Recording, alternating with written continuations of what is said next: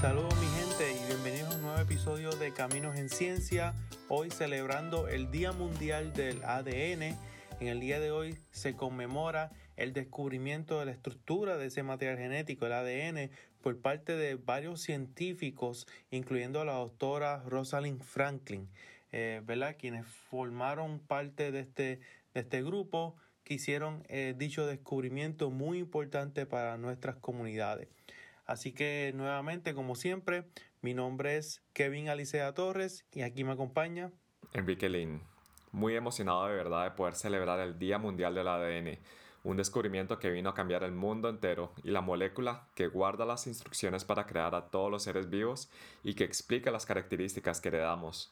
Y bueno, una molécula en la que yo personalmente me he enfocado durante toda mi carrera y en la que sigo trabajando ahora con CRISPR y hoy escucharemos cómo avances en la tecnología de secuenciación que nos permiten leer el ADN nos pueden ayudar a trazar caminos que no conocíamos en nuestra historia.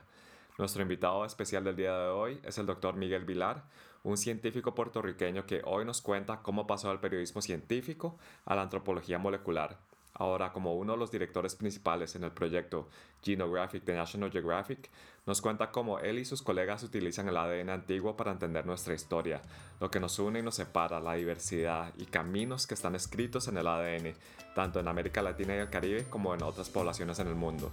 Un episodio muy, muy interesante, así que sin más demora, pasemos a la entrevista. Bienvenido Miguel, gracias por estar aquí el día de hoy. Muchas gracias por invitarme. Un placer tenerlo aquí con nosotros. Este, nada, comencemos hablando un poquito uh, más, hablando sobre de dónde viene, de dónde son sus raíces.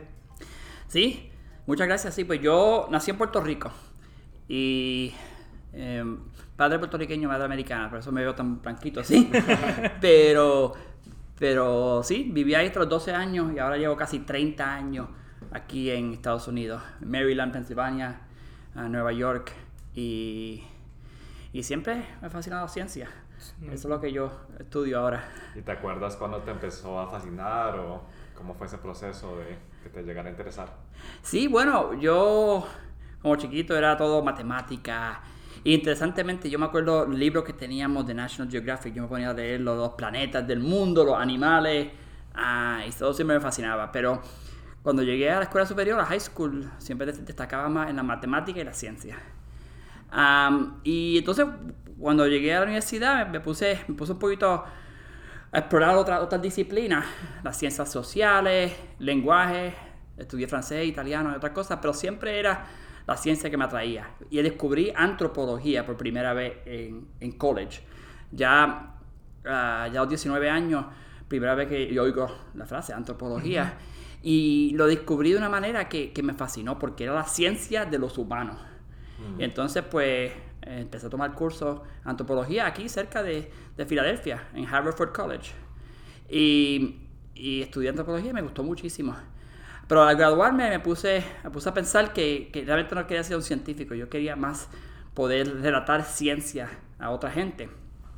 Y conseguí una maestría uh, en periodismo, en Science Journalism. Yo, yo, yo escribía para revistas de ciencia y lo hice por unos cuantos años y, y luego me di cuenta que realmente lo que quería era ciencia. Y di un, un 180, una vuelta para atrás y, y conseguí, uh, solicité y conseguí un, uh, un, PhD en antropología.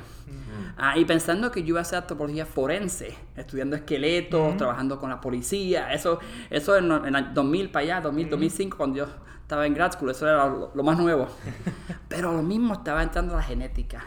Usando genética para estudiar antropología. Y entonces eso, eso, eso me tomó uh, por sorpresa, porque yo había visto las películas Jurassic Park, cosas así, donde uno usa la, usan la genética para, para traer animales extintos.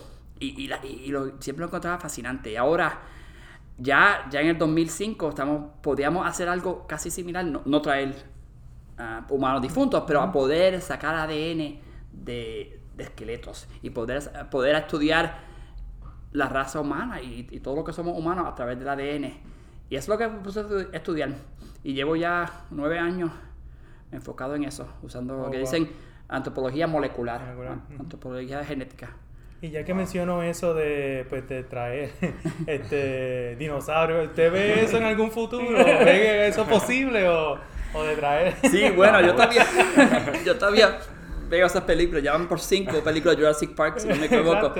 Y, y la cosa es que yo no creo que dinosaurios, pero lo están haciendo ahora con mamuts, con mammoths. Eh, tienen, tienen ADN de, de los mamuts, de ma- mamut que extintos ya más 5.000, 10.000 años, y están usando el ADN de esos animales y mezclando con ADN de elefantes Mm. y creando, recreando ah, animales que están extintos. y lo, han- lo han podido hacer con, con cosas más recientes también.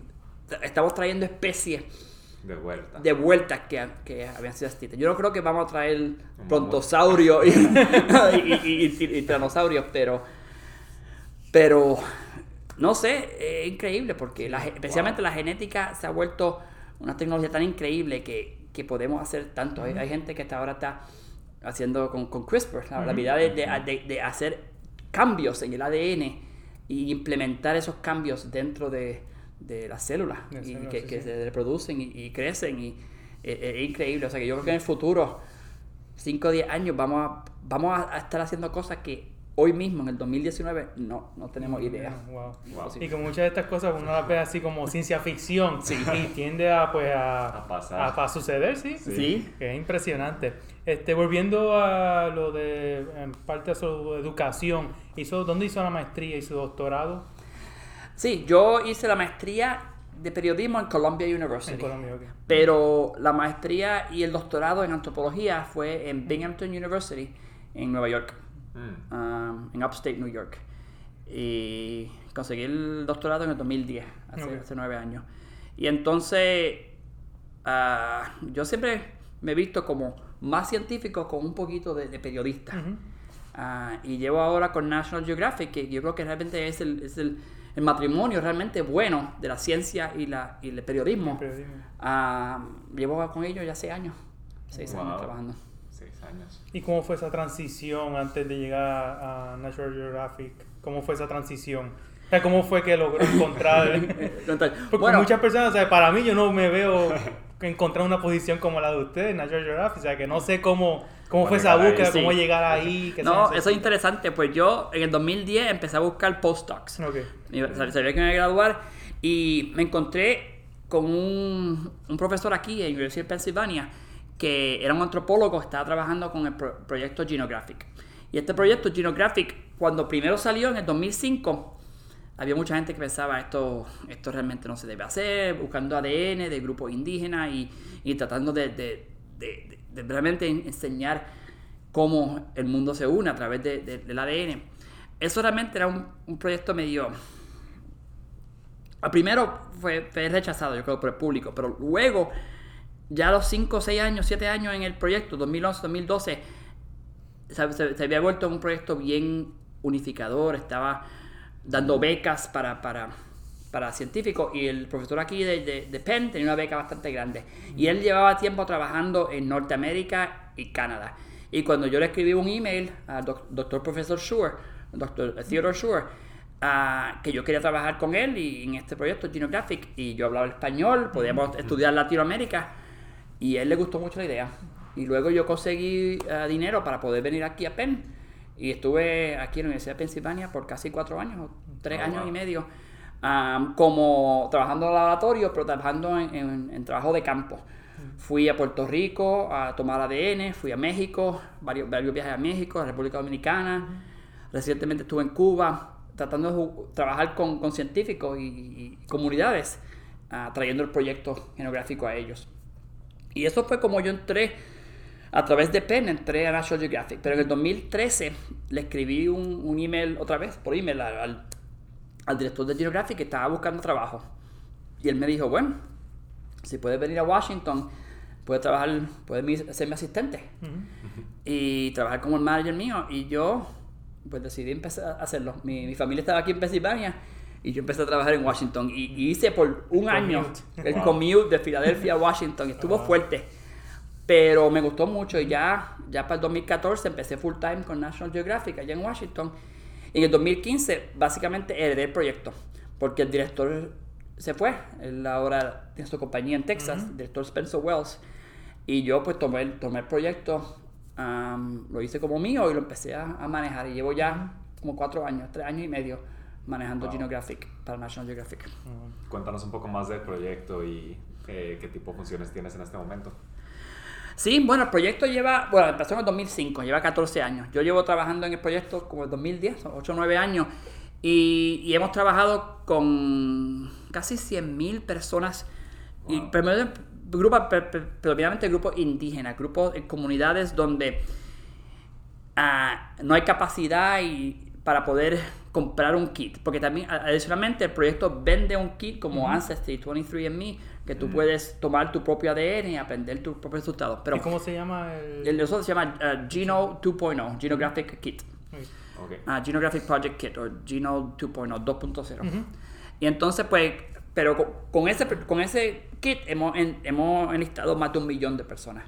Pero trabajando con grupos científicos por todo el mundo y grupos, y grupos principalmente grupos indígenas en, en diferentes países, han sido casi unos 85 mil personas. Y, y con eso, pues pudimos re- realmente entender cómo los diferentes ah, comunidades de los humanos están, están. ¿Qué, tenemos en común? Grupos en, en Sudamérica, grupos en Norteamérica, grupos en, en Asia, en Wow. África. Y trabajando con diferentes partes del ADN para realmente entender ah, cómo, cómo, qué nos une como, como humanos. Y sí, hemos publicado casi 75, 76 ah, ah, papeles, algunos hasta en Science y Nature, hemos tenido mucho éxito, mucho en antropología y, y otros ah, de evolución. ah. y em, otra vez, por to- todas partes del mundo, hemos trabajado, yo diría, en más de 140, 150 países. Ah, y, casi- y más de un millón de personas han participado. Y cada año tenemos más, más, más proyectos. Tenemos uno que va a salir ahora con un grupo de trabajando en Tri- Trinidad, la- en las islas Antillas Menores, Trinidad y, y San, ah, San- ¿cómo, se, cómo se llama? Saint Lucia. Sa- no Saint Lucia, Lucia. pero ah, Grenadines. Eh, ah, ah, eh, Y la que no la ve. sí, ahí que es- es- sí. Ah, en las Antillas Menores, perdona. eso que- y yo empecé uno ah, en, en la República Dominicana, que todavía no tenemos publicado, pero llevamos trabajando ahí casi tres años con más de mil personas por toda parte Wow. del país. Ah, hemos trabajado con casi dos mil personas en México, incluyendo Yucatán, pero el Valle Central de México, con Nahua, Otomí, con Maya en el Yucatán, en otras partes. Y realmente enseñando qué, tenemos en común y qué nos, qué nos une todos. Y están viendo también enfermedades o están conectando como los datos que reciben con datos como de idiomas y cómo la gente habla y todo esto. Sí, eh, lo de idiomas sí, nos, nos enfocamos mucho en estudiando la conexión entre la genética y los idiomas. Porque como antropólogos, pues estamos buscando realmente, bueno, usamos por ejemplo lingüística, idiomas y también arqueología como base de la, la hipótesis. Por ejemplo, dos grupos que hablan lenguajes similares, ellos eh, genéticamente son similares o distintos. Y son distintos, ¿por qué? Porque no se mezclaron si realmente compartían el lenguaje y, y viceversa. On- recientemente hemos hecho un poquito más con, con genética médica, pero el proyecto realmente se lanzó para no estudiar la medicina, realmente para, para estudiarlo de un propósito realmente antropólogo, antropólogo de antropología, para entender la prehistoria humana. Y, y lo que ha pasado recientemente, estudiando eh, con grupos, por ejemplo, en Puerto Rico, tenemos un proyecto ahora con afroamericanos, donde podemos usar el ADN para entender cómo diferentes grupos vinieron históricamente a, a Estados Unidos o, al Caribe y se unieron. a- El ADN mezclado, por ejemplo, de, de los europeos con africanos, con los taínos en Puerto Rico, cómo se mezclan si- similarmente en Puerto Rico o es diferente en, en Cuba, en la República Dominicana. Y también, igualmente en Antillas Menores, como mencioné, mirando la conexión entre diferentes grupos indígenas que estaban ahí y, y, y cuándo y, y cuánta gente vino de, de África, cuánta influencia vino de Europa. Y eso me interesa mucho a mí, usar el ADN para entender la historia de una manera diferente. Porque, otra vez, hablando de cuando yo pequeño en Puerto Rico, esto eran los 80. En Puerto Rico, los libros de historia decían que somos españoles. Que en el 1492 vino Cristóbal Colón con la pinta de la niña y de Santa María, llegaron y convirtieron los indios, realmente los mataron la mayoría, pero convirtieron a los indios en españoles y los taínos no existen ya y somos españoles. Exacto. eh. Pero el ADN te dice que eso no es verdad. Ajá. Que realmente en Puerto Rico, a través de las madres, am, 65% del ADN permanece ah, Indígena. indígena. Es increíble. Y eso es algo que, que los libros de historia no, no te dicen. Y tenemos la posibilidad con genética de decir esa historia. ¿Y cómo usted ve ese proceso de hacer cambios en la historia, dado su estudio? ¿Cómo ve eso, si se va a dar o cuánto tiempo usted cree que se va a tardar en, en el sistema educativo en hacer esos cambios o en la historia como tal? Sí, eso, eso toma tiempo. Más tiempo, sí. Yo conozco varios grupos, eh, por ejemplo en Puerto Rico, varios grupos que, que están tratando de, de enfatizar eso. Grupos que están tratando de enseñar idioma arhuaco y taíno a, a- a niños y tratando de enseñar que, que realmente esto no fue una extinción, sino fue una combinación de diferentes grupos. Pero en Puerto Rico ya ha empezado. Yo creo que en, en México se, se lleva a cabo, depende de qué parte de México. En el norte de México yo creo que hay un sentido bien, bien puro de, de- de ser español. Pero en otras partes de México hay un, una un sentido de identidad bien fuerte indígena. En el Yucatán, pero también en partes del, del valle, cerca de la Ciudad de México, en Oaxaca, a Chiapas, en el sur de México, hay un sentido bien fuerte de, de indígena. Y yo creo que es sitio así donde la gente se siente indígena, habla el idioma indígena donde el español realmente no ha dominado, como en Puerto Rico, Cuba, la República Dominicana, pues es más fácil integrar eso en, en un sistema. En Puerto Rico ha empezado, yo creo que en la República Dominicana también, pero un poquito más, más lentamente. Depende, depende del lugar, depende de la, ah, depende de la, pol- la política, porque eso cambia mucho. Hay mucha gente que dice que aquí se tiene que hablar español, o a veces en Puerto Rico hay gente que dice que se tiene que hablar inglés. O sea que hay gente que quiere, quiere poner, im- imponer, Imponer, imponer su política. Entonces venimos nosotros científicos y decimos, bueno, no, no es, tan, no es tan fácil porque, porque realmente no, no he encontrado casi nada anglo en la genética de Puerto Rico, pero se encuentra mucho español, africano y taíno. Yo creo que lo importante es educar a la gente y, y, hacerlo, ac- y hacer la gente entender. Ah, yo creo que la, la gente entiende eso. ah, poquito a poco se cambia. Poquito a cambio se- el sentido Sí, de... seguir educando para que hagan Exacto. esos cambios. Sí, sí. Sí, eh, la gente sigue, sigue siendo más educada, ellos mismos llevan la transformación. La transformación. Sí. Entonces, en adición a las Antillas mayores y esas Antillas menores que también ha estudiado y México, ¿ha también, ha, también ha tenido la oportunidad de, de explorar otros países latinoamericanos? O... Sí, tengo una colaboración con un grupo en Costa Rica. No. Ah, sí. Tico. Ah, sí, tengo uh, varios amigos ticos. Ah, doctor Norberto Baldi, que es profesor de Ah, sí. antropología en, ah, en la UCR, Universidad de Costa Rica, buen amigo mío, en National Geographic Grantee. Y él, él está trabajando ahí con un proyecto que, le- que le dimos le dimos fondos para llevar a cabo en Costa Rica, Nicaragua, ah, estudiando grupos allí en, en esa parte de Centroamérica. Y también tengo colaboraciones en Chile, un grupo, ah, doctora Marta Alfonso Duruti. Ella es chilena, pero trabaja aquí en Estados Unidos y ella está trabajando con varios grupos, originalmente uno en Patagonia, mirando realmente al grupo indígena en el justo sur del mundo, en la ciudad, los pueblitos más al sur de todo el mundo, allá en, Wow. en, ah. Tierra del Fuego. Y, y ahora tiene un proyecto nuevo que, que, que National Geographic le da los fondos para trabajar en el norte de Chile, en los desiertos del, del Atacama, allá al norte. Y recientemente, en los últimos dos años, he empezado a, a tomar el proyecto y a enfocarlo más en lo que llaman Ancient DNA, ADN, ah, que buscamos a través de huesos, a través de dientes ah, y ADN de, de- de difuntos, de gente que, que ha muerto hace 500, 1000, 5000 años. Y con eso tenemos varios proyectos en Perú, uno en Colombia, uno en Bolivia, am, y tengo uno en las Bahamas, Florida y otro y dos más en México. Wow. Ah, o sea que estamos expandiendo más y ¿Y cuál es la meta de...? de ese... de- de- Sí, pero la meta esa es, primero, la meta de Girographic y esta de Ancient DNA, de ADN antiguo, es similar. Es básicamente entendiendo nuestra prehistoria. Um, y lo, lo- lo que es especial de, de ADN antiguo, que es diferente del ADN moderno, es que cuando miramos el ADN moderno estamos limitados a lo que sobrevive.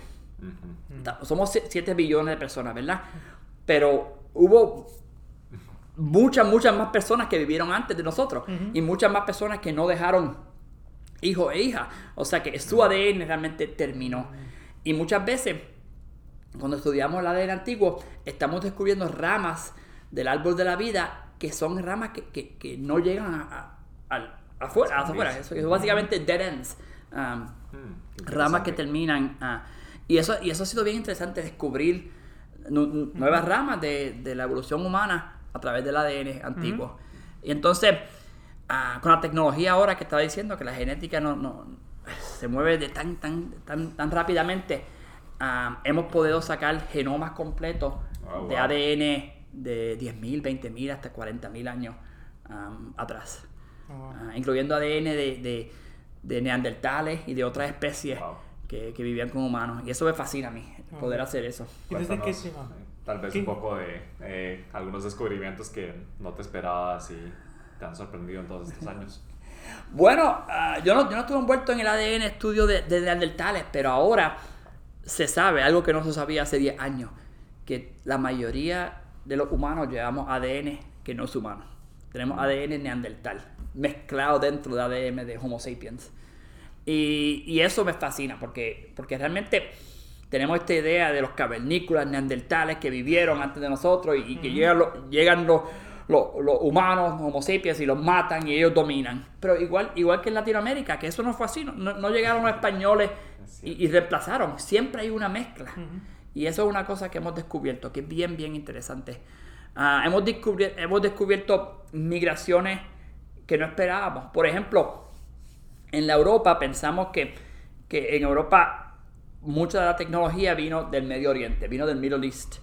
Ah, ah, en el Medio Oriente fue donde se do- domesti- domesti- domestica el, trigo. ah, es la dirección más cerca de llegar de África a Europa y África siendo la cura de, los humanos. Lo que estamos descubriendo es que en el mismo Europa hubieron muchas migraciones que llegaron. Algunas llegaron hace 30.000, 40.000 años que no venían necesariamente del Medio Oriente, venían de Asia. O sea que el movimiento de Asia a Europa era hasta más fácil. Es- Esa, esa conexión esa- es, es como lo que, lo que uh, históricamente conocían el Silk Road, que, conec- que conectaba verdaderamente a, a la China hasta, hasta Europa. Era algo que se, se usó hace 10.000, 5.000, 10.000 años atrás y hubo mucho, mucho movimiento. Y eso es algo que no sabíamos.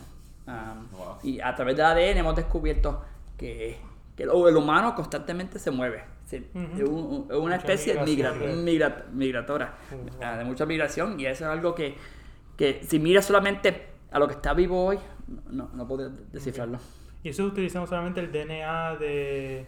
Este, ¿Ustedes utilizan el DNA mitocondrial o, o solamente es el DNA del núcleo? ¿Cuál? Sí, bueno, originalmente, ah, ya para el 2005, cuando empezó el proyecto, estábamos mirando oh, el ADN mitocondrial y el ADN de cromosoma Y, cromosoma Y.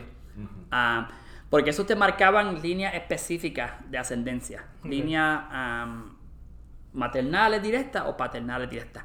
Pero empezando en el 2012, am, con la tecnología que se usa ahora, realmente muchas, muchas compañías usan el chip, el snip array, mirando de cientos de miles de, de- de mutaciones al mismo tiempo por cada, cada gota de ADN.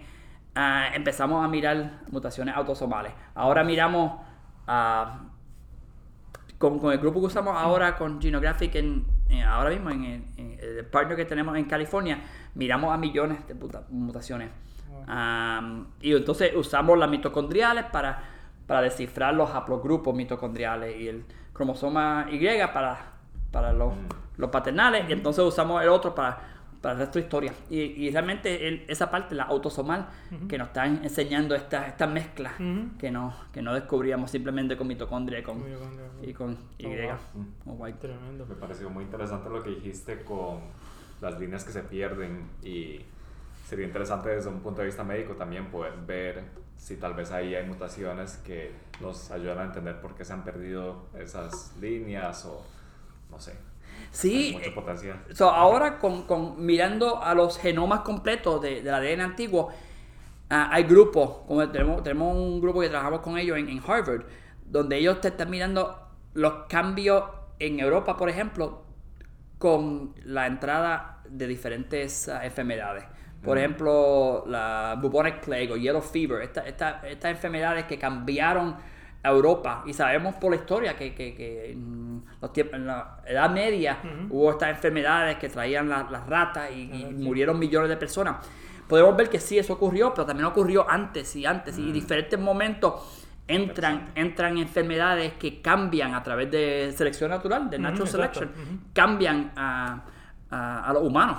Y, y- y otra vez, sin, sin saber esa historia, sin y poder, y sin poder realmente mirar el ADN antiguo, esas cosas que, que no podríamos ver. ¿Y será que se puede extender y empezar a ver como el microbiome antiguo de las personas y todas Sí. estas cosas? Sí, sí, el ADN antiguo que se estudia ahora es, eh, eh, no solamente tiene que ser de, de los humanos viven. Hay muchos grupos que trabajan ancient microbiome, ¿no? el, el bioma de todos los microbios, de todos los, de todos los animales que viven dentro del humano, que, que realmente yo he oído estadísticas que dicen que hay más ADN ajeno Ajeno, dentro Sí, de- bueno. del humano que, que ADN humano. Ah, y estudiando esto podemos a- a- aprender de, de las enfermedades, pero también de las dietas que comían nuestros antepasados. Ah, podemos entender del, del cambio ambiental. Hay muchas cosas que podemos aprender ah, a, tra- a través de eso, a través de los de micro- microbiomas. Qué emocionante. Wow, tremendo, Sí, y, y cuando yo empecé a descubrir, yo era joven en, en- en- en la escuela, en grad school, y esto estaba simplemente empezando. Y, y ahora, 10, 10, 15 años después, ha, ha cambiado tanto y las posibilidades siguen, siguen creciendo más y más y más. Pues, es, un- es algo bien interesante, bien, Sí. bien exitoso, bien, Sí, no, bien es emo- bien emocionante. Y se escucha de que esto no, no lo está haciendo usted solo, esto es No, un no. equipo de trabajo. Este, ¿En qué consiste su equipo de trabajo? ¿Usted viaja a estos lugares principales? ¿Usted tiene personas que, que hacen el muestreo? ¿O siempre usted está presente? ¿Cómo es la dinámica? No, bueno, yo empecé como alguien que trabajaba de campo, básicamente en México, Puerto Rico, pero ahora mismo lo que estamos haciendo es trabajando a través de becas. Le damos un grant, una beca a un grupo científico y ellos trabajan. Y muchas veces, ah, si es posible, yo viajo allí o, o a veces un profesor que, que conozca mejor, por ejemplo, los estudios en India o Australia o otras partes del mundo donde yo trabajo, pues muchas veces ellos pueden ir y colaborar Colaborar. unos con otros. Pero no, no es posible trabajar, ir a viajar no está presente en todo. No, no, no. Ah, pero yo, a través de un, de un engineer, ah, mantenemos una base de datos que tiene ya más de un millón, incluyendo toda la gente que, que- que compró los kits y, y la gente que participó a través de los de las investigaciones científicas. Tenemos una base de datos que está abierta a cualquier persona que quiera trabajarla. Básicamente, un, un científico o hasta un, un computer scientist, un científico de computadora que, que, que pueda entender genética un poquito, me puede mandar un correo electrónico, un email, y yo pues le pongo acceso a la, base de datos y realmente esa persona se vuelve parte del, del Genographic Project y ahí pueden hacer su investigación. Yo tuve un grupo que quería estudiar la conexión entre Grecia e Italia, e Italia. Ah, pero solamente trabajaba en Italia y me escribió y dijo, bueno, ¿tienes, tienes muestras de, de Grecia para comparar? Y yo chequeé en la computadora, teníamos 20.000 participantes de Grecia nada más, Wow. con, con abuelos griegos. O sea, que, que básicamente gente que tiene cuatro abuelos griegos, o sea, que la ADN era griego. Él tomó esa data, la comparó con, con lo de Italia y, y escribió un papel ahí, tuvo mucho éxito. Y- y, hizo una conexión bien, bien interesante entre estos dos países. Y eso lo he usado en muchas otras ocasiones. Tengo un, un, un postdoc que me escribió que quería trabajar en Irak y Siria. Porque se sentía que en esas partes del mundo, porque son violentas, pero ah, bélicas, no se puede trabajar realmente en el Medio Oriente. Ah, pero a través de eh, la base de datos, él pudo entrar y conseguir muestras o los resultados de más de 500 personas de Irak y de Siria y pudo expandir su estudio que incluía Irán, Irak, Siria, Líbano y estudiar Wow. las migraciones en esa parte del mundo, aunque realmente nunca hemos podido trabajar ahí por, por razones políticas y, y razones de guerra. Sí, sí. O sea que eh, eh, las posibilidades son increíbles lo que se puede hacer. Oh. Y a- me- ya que menciono eso, este, ¿cuáles han, han, surgido muchas limitaciones cuando usted quiere hacer muestreo en estos diferentes países, este, como los que ya ha hecho en Sudamérica o en América Central? ¿Cuáles son las limitaciones en términos de las políticas del gobierno o cuáles son la- los acuerdos Sí. que tienen que llevar a cabo para que se dé esos estudios? esa- La protección de los datos. Sí, ¿cómo Sí. es? Sí, en muchos lugares ha, ha sido difícil. Ah, mi- nuestros colegas en Sudamérica, tenemos un, un colega que trabaja en Brasil, él hizo todas las conexiones que necesitaba y fue a trabajar en Venezuela. y consiguió las muestras y estaba a punto de salir y el gobierno se las quitó.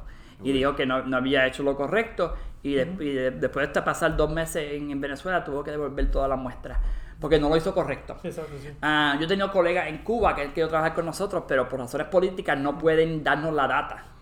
Y estamos negociando cómo, cómo trabajar en Cuba. Sí, sí. Interesante, con Obama yo pude ir a Cuba y ahora Sí, con ahora el nuevo sí. presidente se va a hacer un poquito más difícil trabajar, Sí, sí, en, sí. en trabajar en Que Cuba. todo depende de... Todo depende de la política en este mismo país, Estados Unidos. sí, sí. Pero, y también, otra cosa interesante, cuando el primer día que yo fui a, a México, y bueno, fuimos a, a trabajar en el trabajo de campo, estuvimos allí, ah, y yo me, me- me paré y empecé a hablar ah, en español y presentar a, a- a toda la comunidad qué vamos a hacer. Una persona se para ahí y me interrumpa. Tú pareces un gringo, vete de aquí, tú no debes estar aquí, los americanos nos quieren quitar a todos, ustedes váyanse. Y me dijo, me quedó, me quedé yo pasmado. El tipo se levantó, me dijo eso y se fue. Y detrás de él se fueron como 50 personas. ¿Qué? Y, y inmediatamente, por razones personales, pero un poquito políticas de, de la ansia entre Estados Unidos y México, no pudimos trabajar tan, tan, tan bien como queríamos. Ya para el día 2 fue mucho mejor y fuimos a otra parte de México y trabajamos mucho mejor. Pero ese día me enseñó que, que la política ah, depende mucho. La ciencia depende mucho de la política. Y que pueda afe- afectar estos avances Sí. de la historia que Sí. son tan importantes. No, exacto. Y hay otros países también que no se ha podido trabajar en, en partes de Asia, centro de Asia, en los países que eran parte de, de, de Rus, de Mm. la, la Unión Soviética. La diferencia en partes de África ha sido difícil trabajar. Ah, pero depende, y uno no trata, y si no puede, pues no puede. Pero, porque lo que yo siempre digo a todo el mundo es que tenemos que asegurarnos que estamos trabajando, que estamos aprobados por el gobierno, que nos den Ujú. permiso. La comunidad nos quiere ahí, porque si la comunidad no nos quiere ahí, pues no tenemos ningún derecho a estar ahí. Y, y con todo eso, hay gente que, que no nos, personales que no quiere participar y se van. Mm. Y y mucho, mucho dinero, mucho tiempo se ha gastado simplemente en esas primeras etapas, uno, dos, tres, antes de poder ir ahí y empezar a tomar muestras. Wow. Y bueno, se, puede, se podría aprovechar también mucho como en Estados Unidos hay comunidades de todo el mundo, ¿no? Que son inmigrantes y tal vez reflejan de alguna manera la genética de donde vienen. Sí. Y no sé si están haciendo eso también o buscando como las mismas comunidades que están en México, pero que estén aquí. Y Sí, eso, eso hemos podido hacer un poquito, con un poquito más éxito, fíjate. En, en el 2008, creo que fue antes que yo empecé el proyecto, ah, el director que, que lo manejaba antes, doctor Spencer Wells, llevó un grupo a Nueva York, a Queens. Y el proyecto era que iba a ir al condado de Queens y tratar de encontrar en esas 10 o 20 millas cuadradas todo el ADN de todo el mundo. Y solamente trabajó con 250 personas, algo así, pero encontró ADN de todos los continentes, de, de cientos de países diferentes, mezclados ahí en la ciudad de Nueva York, en el, en el condado de Queens.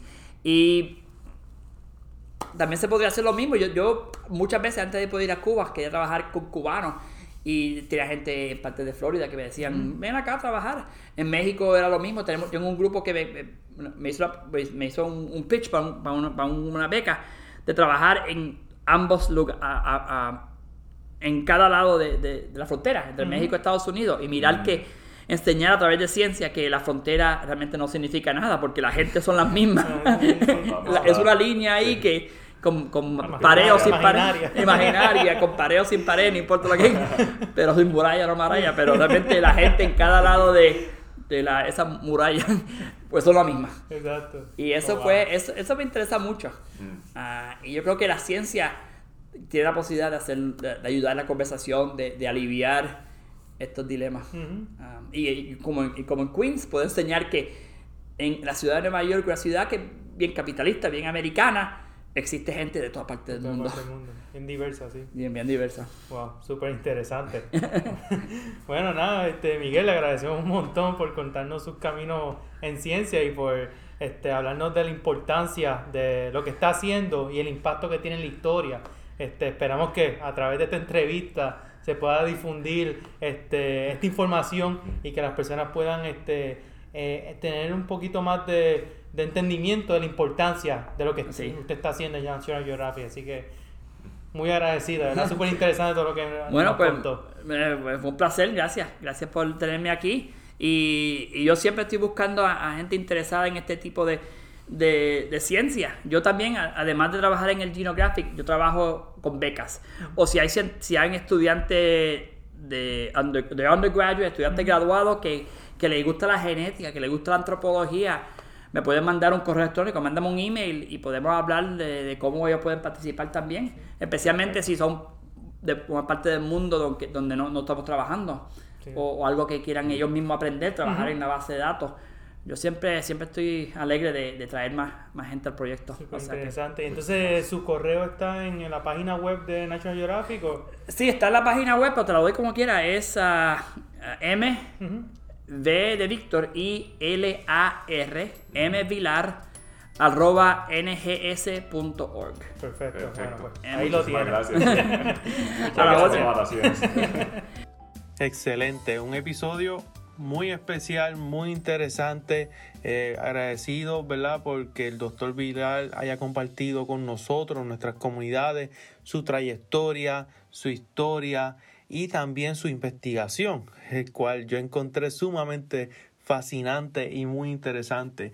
Eh, algo que quería resaltar de esta entrevista eh, fue ese cambio que resalta como uno de 180 grados luego de graduarse con su bachillerato o pregrado en antropología y entonces decidió realizar una maestría en periodismo científico. Yo creo que esto es un gran ejemplo cuando nosotros ¿verdad? estamos buscando esas otras alternativas, esas otras opciones, descubriendo nuevas áreas, nuevas disciplinas y sin duda alguna el doctor Viral mostró ese interés por la escritura científica y es por esa razón que decide hacer esta maestría, lo cual al final del día, ¿verdad? lo ayudó mucho, ¿verdad?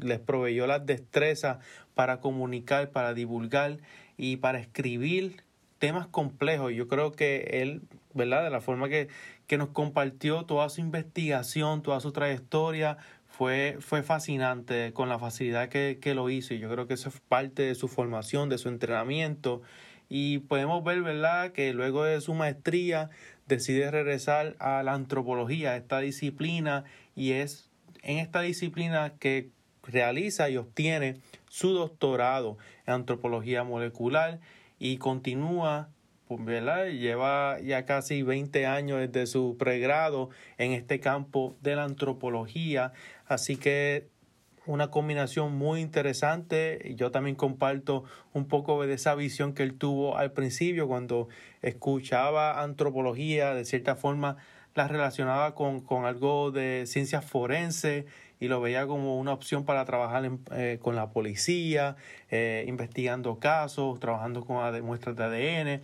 Sin embargo, él, él en este episodio nos muestra todas las opciones que hay en, este, en esta disciplina de, de la antropología y yo creo que lo que él hace es sumamente fascinante, antropología molecular, estudiando el ADN antiguo para básicamente reescribir nuestra historia latinoamericana, la historia de, del mundo completo. Yo creo que es algo muy, muy importante porque eh, nuestra historia está definida por aquellos que pudieron escribir estos libros y pasarlo por generaciones. Sin embargo, lo que él resalta, que es el componente del ADN antiguo, el ADN mitocondrial, pues nos cuenta otra historia que puede complementar la que se dice en los libros, pero también nos da otra información muy interesante tanto a nivel evolutivo, de diversidad cultural, así que algo sumamente que de verdad me voló la cabeza escuchando todas estas eh, historias, estas investigaciones, los posibles impactos que pueda tener estos estudios, así que un episodio sumamente fascinante. Sí, la verdad que concuerdo contigo, Kevin. Un camino súper interesante pasando del periodismo científico a trabajar en antropología genética molecular. De verdad que me encantó cómo habla de su proyecto secuenciando el ADN en diferentes poblaciones y cómo esto nos permite entender nuestra historia de una manera muy diferente. Y también resaltar eso que dice que cuando vemos el ADN moderno estamos limitados a lo que sobrevive. Y en el ADN antiguo que ellos estudian podemos descubrir ramas en el álbum de la vida que terminan, podemos entender historia, podemos descifrar mecanismos eh, de nuestra trayectoria por el mundo, diferentes enfermedades que nos han afectado, podemos entender, entender dietas. La verdad que hay tanto que se puede entender del ADN antiguo que para a mí me parece muy fascinante. También me encantó cómo habla de la ciencia y la política y cómo éstas se entremezclan para avanzar o detener a la investigación científica y cómo eh, las fronteras que trazamos eh, políticamente, la verdad que son fronteras invisibles, especialmente para el ADN y que el ADN de verdad nos puede hacernos darnos cuenta que a nivel genético muchas veces somos las mismas personas, por ejemplo, en la frontera entre Estados Unidos y México. Me encantó también cuando habla de las cosas que lo han sorprendido, como por ejemplo descubrir que hubo mucha mezcla entre neandertales y humanos y cómo la mayoría de nosotros tenemos un poco de ADN neandertal, pero también resaltando esto en el caso de la llegada de los españoles al continente americano y cómo no fue que las poblaciones autóctonas fueron completamente reemplazadas, sino que más bien también hubo mezclas que ahora están codificadas en el ADN moderno. Así que estos proyectos pueden sacar a la luz información que tal vez los libros de historia no nos cuentan o historias que algunos quisieran suprimir en su momento. Y bueno, finalmente para mí, que siempre he trabajado con ADN y ahora me enfoco en CRISPR, me pareció muy interesante cómo estos estudios en el ADN antiguo nos pueden permitir traer especies antiguas de vuelta o proteger especies en vías de extinción. Nos comenta, por ejemplo, el caso del mamut y cómo investigadores en el laboratorio del Dr. George Church están utilizando secuencias del ADN antiguo para traer de vuelta al mamut. Un caso muy interesante que nos demuestra el potencial de leer el ADN antiguo mezclado con esas tecnologías nuevas de edición genética como CRISPR. Campos súper emocionantes, especialmente para resaltar en el Día Mundial del ADN. Realmente nos demuestran cuánto hemos avanzado en las ciencias desde que se descubrió el ADN, ese histórico momento. La verdad que increíble. Perfecto. Y bueno, también quiero recordarles rápido que el doctor Vilar al final del episodio compartió su correo electrónico, ¿verdad? Eh, él básicamente exhortó a toda esa audiencia que nos está sintonizando en este episodio que si están interesados o interesadas en este campo de antropología molecular o quieren escuchar sobre oportunidades en esta disciplina o en National Geographic o conocer un poco más de la trayectoria del doctor Miguel Vilar, por favor, contáctenlo. Él está más que disponible, está a la disposición de nuestras comunidades para, para ayudarlos, ayudarnos y compartir un poco de, ¿verdad? De, de lo que se trata esta disciplina de las oportunidades que existen en la misma. Así que la peor gestión es la que no se hace, así que aprovechen esta oportunidad. Como se dice ¿verdad? Eh, en inglés, el networking es sumamente importante para avanzar eh, en, nuestra, en nuestro desarrollo profesional, académico y también personal. Así que el networking es sumamente importante, así que aprovechen esta oportunidad. Y, y nada, nuevamente todos nuestros episodios los pueden encontrar en caminosenciencia.org Vamos a estar eh, compartiendo nuevos caminos por parte de científicos de América Latina, de todo el mundo. Eh, también estamos en las redes sociales, Facebook y Twitter como Caminos en Ciencia. Y nada, los esperamos para más. Caminos en Ciencia.